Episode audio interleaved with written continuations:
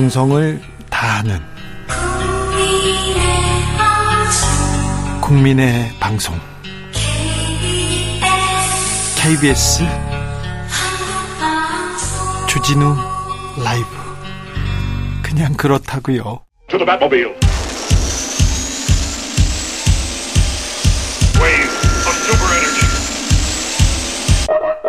주 기자의 1분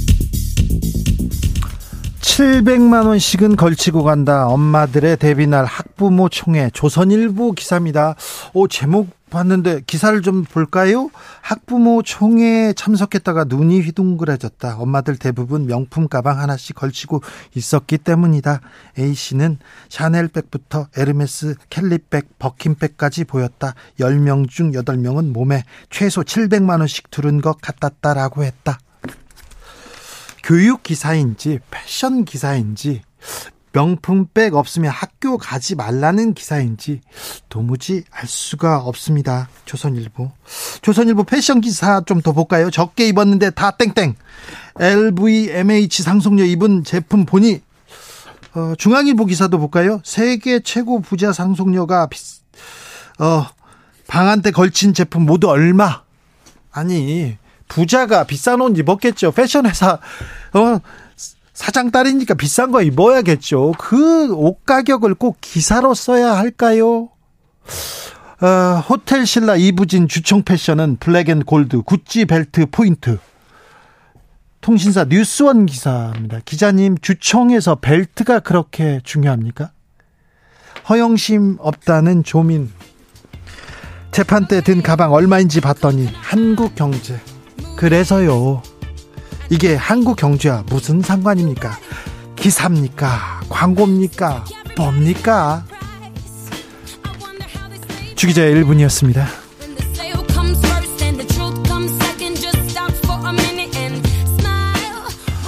제시 제이 Price Tag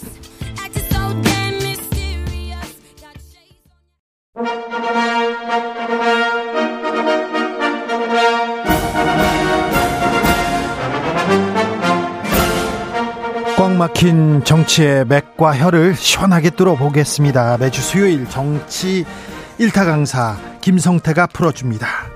정치의 맛.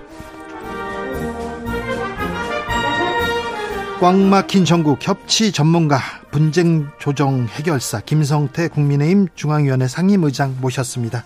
어서 오십시오. 예, 안녕하세요. 김성태입니다. 네. 한일 정상회담 얘기는 좀 물어봐야 되겠습니다. 예, 예. 국민들이 좀 좀 화난 것 같아요. 굴욕적이다 이렇게 생각하는 것 같습니다. 그 윤석열 대통령의 한일 관계 인식은 한마디로 박정희, 김대중 전 대통령 모두가 예. 국내 일각의 강한 반발과 모욕 속에서도 어 일본과 협력하는 길로 나섰고 네. 그게 그 결과 한국이 경제 발전과 또 문화의 다양성을 이뤘다는 그런 인식을 어, 크게 나타나고 있죠. 그런 그런 어, 박정희 김대중 대통령의 그런 한일 관계의 이런 어, 개선 의지는 어, 오늘날 대한민국 경제 발전뿐만 아니라 K 문화 뭐 이런 다양성이 어, 우리가 이제 일본 경제보다 의장님도 이거 설명하기 어렵구나. 네, 설명하기 어려운 것 아, 같아요. 일본 경제보다 훨씬 나아지고 있지 않습니까? 그렇기 때문에 네. 한일 관계 개선은 이런 이제 어, 국가적인 차원뿐만 아니라 또 동북아 안보 네. 관계에 있어서도 네.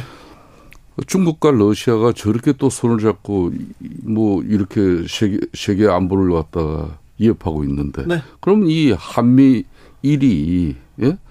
손을 맞잡고 동북아 안보 정신을 갖다 우리가 또 관리하고 유지하는 것도 대단히 중요한 것이죠. 자, 중요하죠. 외교도 네. 중요합니다. 일본과 네. 협력, 그래, 협력하자 얘기합니다. 그런데 네. 자존심은요, 좀 굴욕적이다, 이렇게 생각합니다. 이렇게 생각할 수 있죠? 아, 저는 뭐, 거기에, 그러니까 뭐, 이 지도자의 이 결단과 결심 없이는요, 관계 네. 개선은 안 됩니다. 그러니까 한일 관계에 있어서도 이 관계 개선 해야 되는데, 네. 정치인들이라든지 또 그리고 애교 이 공무원들이라든지 이 사람들 실무적으로 맡겨놓으면은 100년이 가도 해결 안 됩니다. 그래가지고 정치적 결단을 네. 내렸다? 그러니까 김대중 저도 개인적으로는 김대중 대통령의 일 한일 관계 개선 그 인식을 저는 대단히 존중하는데요. DJ 같은 경우도 일본 의회에서 이런 말씀을 하셨어요.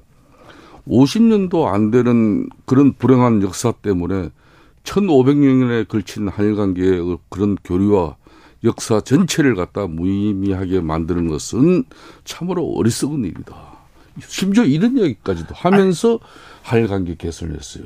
그런 의지가 있었기 때문에 당시 일본 오부치 총리의 아, 한마디로 사죄와 반성에 대한 제대로 된 목소리가 나온 겁니다. 아니 기시다 총리가 그러면 김대중 얘기를 한마디라도 했어야죠. 왜 여기에서만 오부치 오부치 하냐고요. 음. 오부치 딸 얘기하는데 김대중 아들이 아주 이거 굴욕적이라고 하더라고요. 아 그러니까 이제 저는 앞으로 이번에 음. 윤석열 대통령이 이런저런 이야기를 많이 듣고 있습니다만은 네. 네.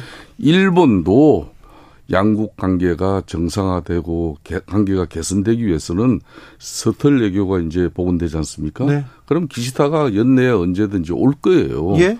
와서 우리 한국 국민들에게 네. 일본 정상으로서 어떤 예의를 갖추는지 그걸 한번 보시면 답이 나온다니까요. 그때까지 봐야 됩니까? 아, 그, 그 전에 이제 이렇게 보면은 우리가 어, 그동안 이 한일 군사 정보 네. 보호 협정 지소미아라 그러지 않습니까? 네. 지소미아 그리고 뭐 하이트리스트 이 수출입 심사 뭐 이런 우대국 그런 아직 해제 안 됐어요. 그 복원도 시켜야죠. 복원해야죠. 그리고 이제 뭐 이번에 이제 벌써 좀 달라지는 것은 5월 달에 있을 그런 히로시마 G7 정상회의에서 네. 기시다 총리가 윤석열 대통령을 초청하는 것은 어장 국가에 있기 때문에 자기가 그런 어 재량을 가져요. 네. 근데 이것부터가 네. 그럼 우리나라가 그렇게 G7을 넘어서 G8 G8에 들어가려고 그렇게 국제적인 다각적인 외교를 펴지만 결국 뭐에 어떤 벽에 막혔었습니까? 일본 반대요. 일본 벽에 부딪혔지 않습니까? 네. 그런 일본이 이번에 히로시마 개최 의장국인 기시다 총리가 히로시마에 윤석열 대통령을 초청한 것은 네. 그만큼 앞으로에 있을 한국 국격을 높일 수 있는 그런 차원에서라도 이번에 대통령 일본 정상 외교 과정에서 네. 아, 국민들 기대에 못 미치는 그런 네. 역사 인식 문제가 일본에 성 있는 조치가 안 나왔다 하더라도 네. 이런 좀 기다려 보시면 분명히 답이 나옵니다. 기다려 달라. 네. 네, 아직은 때가 아니니 기다려 달라. 그 짧게 하나만 물어볼게요. 네. 어, 일본에서 이미 수십 차례 우리한테 사과했습니까? 전체적으로 뭐 모 방송에서 팩트 체크라는 걸 하면서 네. 심지어 한 52차례 일본 총리나 외무상 일본 정부 전체 합치면 그렇게 나오더라고요. 자, 얼마 전에 일본에서 강제 동원 없었다 이렇게 얘기 나왔는데 이걸 그러니까 일본 정치인들이 네. 특히 이번 4월 뭐 하순에 있는 그 선거 그 선거 지방 선거를 앞두고 상당히 보수 우익적인 측면에서는 네. 그런 뭐 극우적인 입장을 보이면서 어, 윤석열 대통령의 그런 한일 정상회담을 어렵게 만드는 그런 일본의 어, 뭐 그런 것도 있는데요. 정치인들의 잘못된 그런 행태가 있죠. 한국 대통령이 왜 한국 정부에서 일본의 선거, 일본 자민당 선거를 걱정해 줘야 됩니까? 그 선거 걱정하는 거 아니죠. 아까 이야기했듯이 네. 아, 처, 처칠 대통령도 그랬지 않습니까? 현재와 과거를 경쟁시키면 반드시 미래를 놓친다 그랬잖아요. 그러니까 과거에 집착해서 어, 분열하고 또 분열을 초래하는 그런 혼란은 이건 안 되는 알겠어요. 얘기죠. 더 글로리라고 드라마에서 연진이도 비슷한 얘기했습니다. 네, 그래요. 그러니까 우리 이 부분은 네. 참 1965년 한일 협정 당시 네. 박정희 대통령의 그런 한일 그 저 협정을 이루고 난 뒤에 당시에 엄청난 국민적 저항이, 저항이 있었죠. 이명박 그 고대 학생이 그때 그렇습니다. 그렇지만 네. 우리 그때 우리 국민들의 사무친 감정은 불구 대천이라고 그랬어요. 불구 대천이지만 아무리 어제의 원수라도 필요하면 손을 잡는 것이 국민 민복을 위해서 네. 그걸 위해서 도모하는 거다. 알겠습니다. 정치권에서 특별히 민주당에서는 결사 반대하면서 신을사 오적까지 얘기합니다. 어, 탄핵 얘기도 나오고요. 국정조사 불사하겠다 이런 얘기했는데 자 어, 정치권 민주당의 반응 어떻게 들으셨습니까? 저는 민주당 입장에서도 어, 대한민국 헌정사에서 민주당 제일 좋은 대통령 꼽으라면 두 사람이 김대중 대통령, 노무현 전 대통령을 꼽지 않습니까? 김대중 정신이라는 게 뭡니까? 네. 한일 관계 개선에서도 이거는 평화의 대원칙 속에서도 정확하게 드러나는 거예요. 그러니까 오늘날 대한민국 제가 거듭 이야기지만은 경제 발전을 위해서 박정희 대통령과 김대중 대통령이 내린 그 결단과 결심 대단히 중요한 거죠. 그렇기 때문에 이제는 뭐 살상 대한민국의 국격 입장에서는 한일 관계도 과거를 뛰어넘어야만이 우리가 더 일본보다 뭐 당당하게 국제 관계를 가져갈 수 있는 네. 것이죠. 자, 제가 과, 그런 측면에서 한 마디만 네. 더 해줄게요. 중국 같은 경우도 어, 주얼레 전 총리가 그때 이제 1972년도에 그때 중일 뭐 국교 정상화가 네. 이루어졌어요. 그때 당시도 어, 주얼레 당시 총리가 양국이 다른 점은 서로 인정하면서도 또 공동의 이익을 추구하자 구존동이란 말이 그때 나온 겁니다. 그래서 당시 중국 입장에서는 일본의 마음을 얻기 위해서 이 흔히 말하는 전쟁 배상 요구조차도 안 했었어요. 네. 그랬지만은 일본은 당시 배상금보다 훨씬 많은 ODA 그러니까 공적 개발 자금을 당시 중국에 지원을 했죠. 그렇기 때문에 우리가 이제 참 이 아픈 역사 저도 이번에 화났어요. 대통령이 그런 결단과 결심을 가지고 정말 한일 관계에 새로운 신결을 만들어 나가자 하면은 기시다 아무리 일본 국내 정치 있고 일본의 구구 세력들 의식한다 하더라도 네. 우리 국민들 생각하고 우리 대통령에게 네. 최소한의 성의 있는 조치는 보여야 되는 건데. 그때 그 성의도 안 보였죠. 그 부분에는 저도 분노를 합니다. 아, 분노, 분노. 그게 일본인들의 네. 참쏙 좁은 생각인데 네. 저는 그걸 앞으로 기시다 총리가 네. 서털 애교를 이번에 복원시켜 놨으니까 네. 한국에 오면은 두 번 다시는 대한민국 국민들 실망시키고 또 한일 관계 잘못된 역사 인식에 대해서도 네. 기시다 총리가 한 번 더 정리해 주셔야죠. 알겠습니다. 네. 네. 아, 네. 그 얘기 좀 세게 해 주세요. 예, 강하게 좀 해 주세요. 좋습니다. 국민들이 피의자가 아니에요. 그리고 또 분노한다고 해서 이게 반일 감정, 정치 공세를 펴는 그런 사람들이 아닙니다. 그렇습니다. 국민들은 국민들을 설득하고 국민들을 그렇습니다. 다독이는 게 대통령의 역할 아닙니까? 그렇습니다. 오늘 뭐 고려대 교수들도 네. 뭐 성명서 나오고 했습니다만은 뭐 어떻게 하든 간에 그만큼 일제 36년의 그 치욕스러운 고통의 역사는 두고두고 그 아픔을 잊지 못하죠. 자, 자, 주 52시간 그리고 주 5일째 이 정착하는데 지대한 공을 하신 분이 김성태 의원이셨습니다. 국회에서 네. 그, 그러셨다면서요? 제가 이제 노동운동을 할 당시는 당시 2002년도에 예. 어, 김대중 정부 시절에 이 주 5일 협상의 주역입니다. 아, 그렇습니까? 예.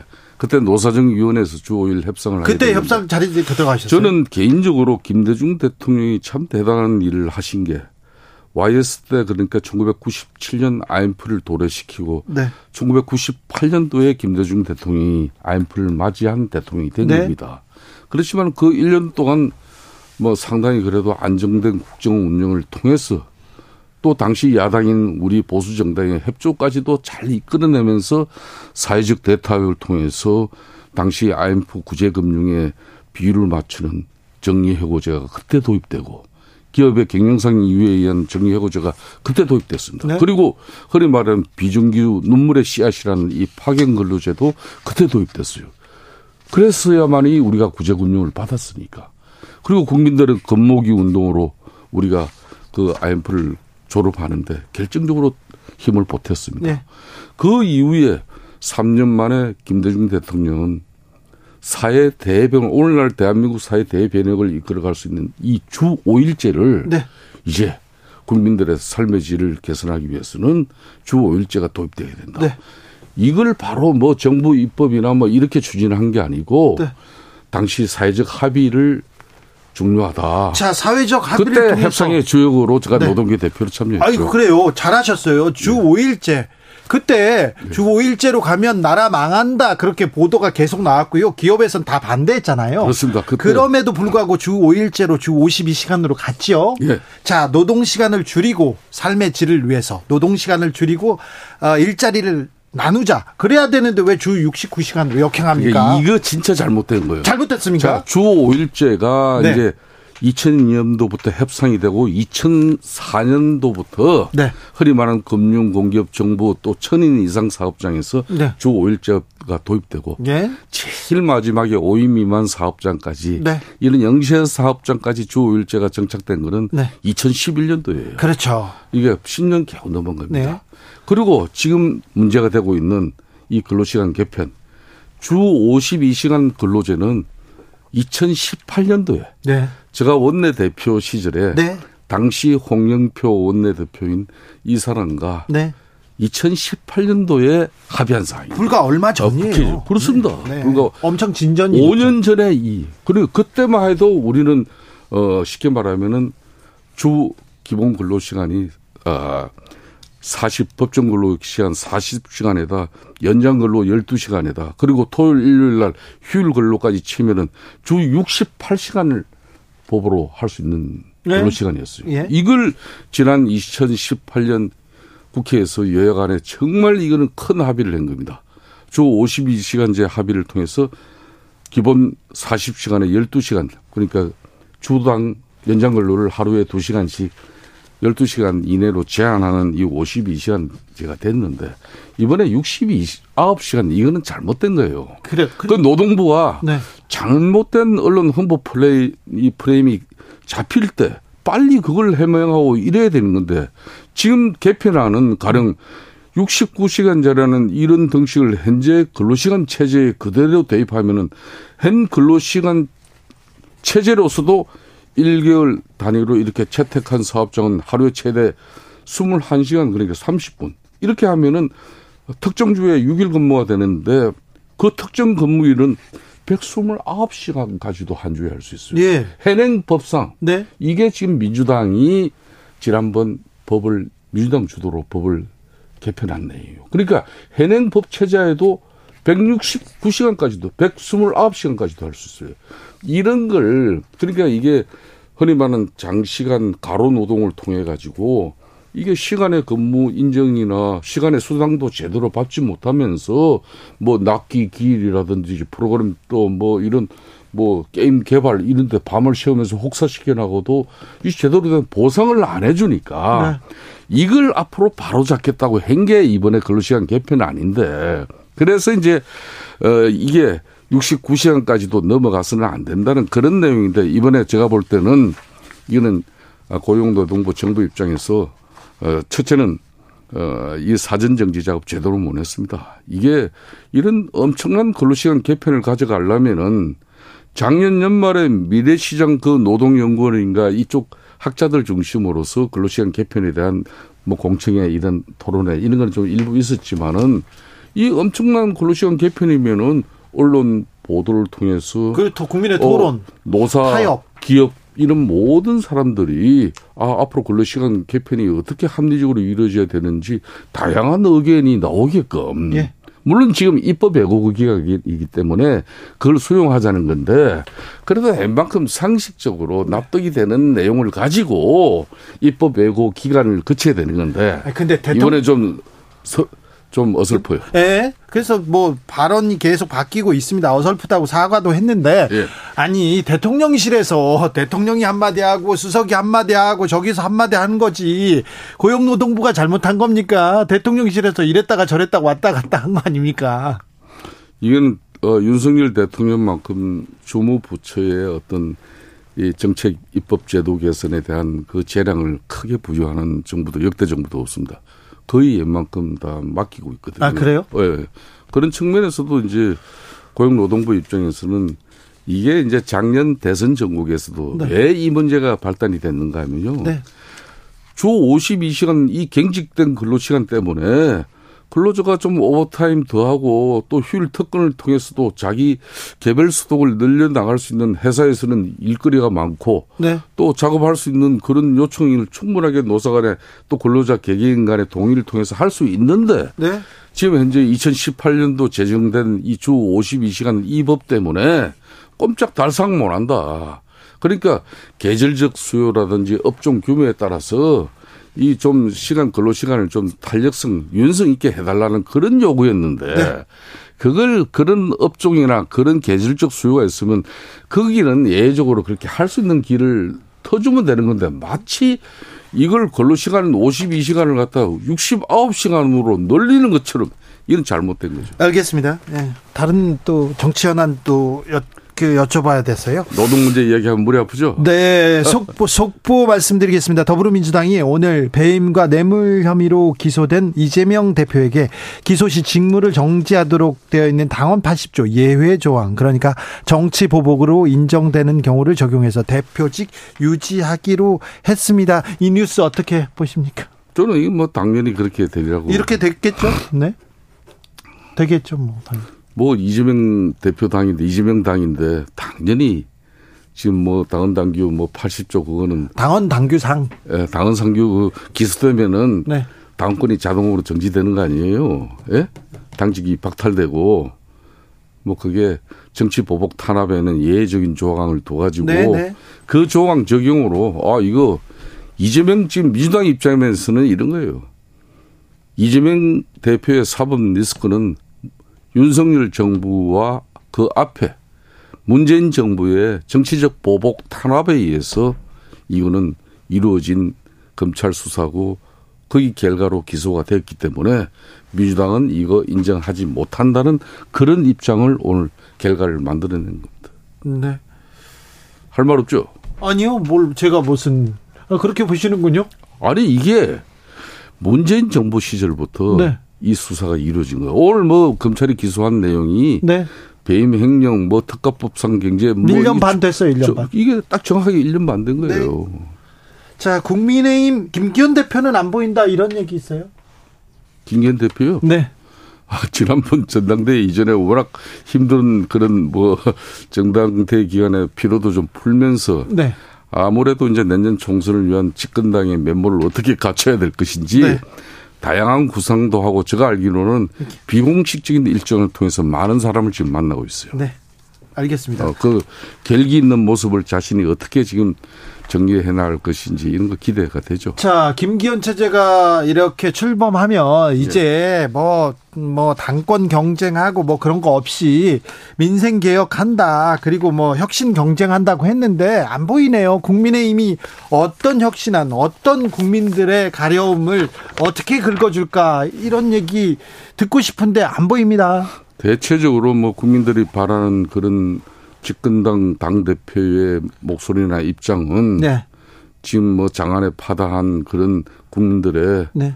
어, 볼멘 심정이나 그런 억하 심정의 그런 마음들을 다 지금 가감없이 전달하고 좀 결기를 갖춰달라 그런 거 아니겠습니까?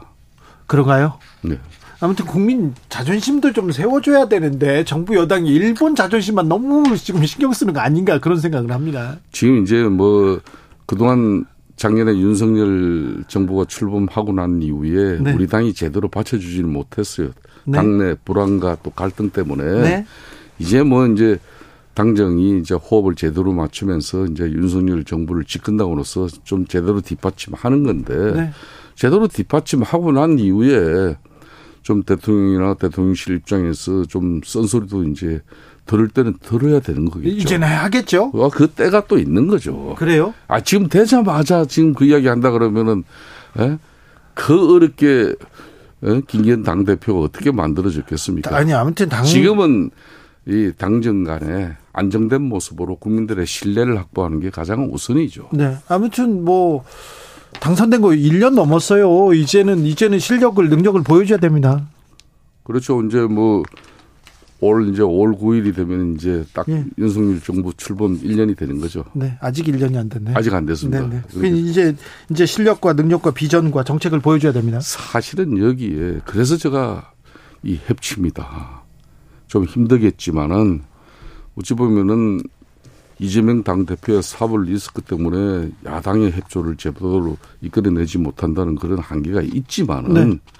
그래도 정치가 제대로 복원되고 협치를 이뤄서 사실상 민주당의 입법 권력을 장악하고 있는 민주당의 도움 없이는 지금 윤석열 정부의 흔히 말하는 드라이브 개혁은 안 되는 겁니다. 아니 그런데 다 막혀 있는 거죠. 정치 협치를 외치는 사람이 김성태밖에 안 보입니다. 국민의힘에서 그게 문제인 것 같습니다. 그러니까 지금 어정쩡합니다. 솔직히 윤석열 정부가 통치를 하는 것도 아니고 그렇다고 또 야당 도움을 협조를 받아서 협치를 이루는 어떤 그런 국가 운영이 이루어지는 것도 아니고 참 어려운 과정을 가고 있는 거예요. 자, 어려운 정치 어떻게 되살릴지 아, 여기까지 듣겠습니다. 김성태 국민의힘 중앙위원회 상임의장이었습니다. 감사합니다. 예, 감사합니다.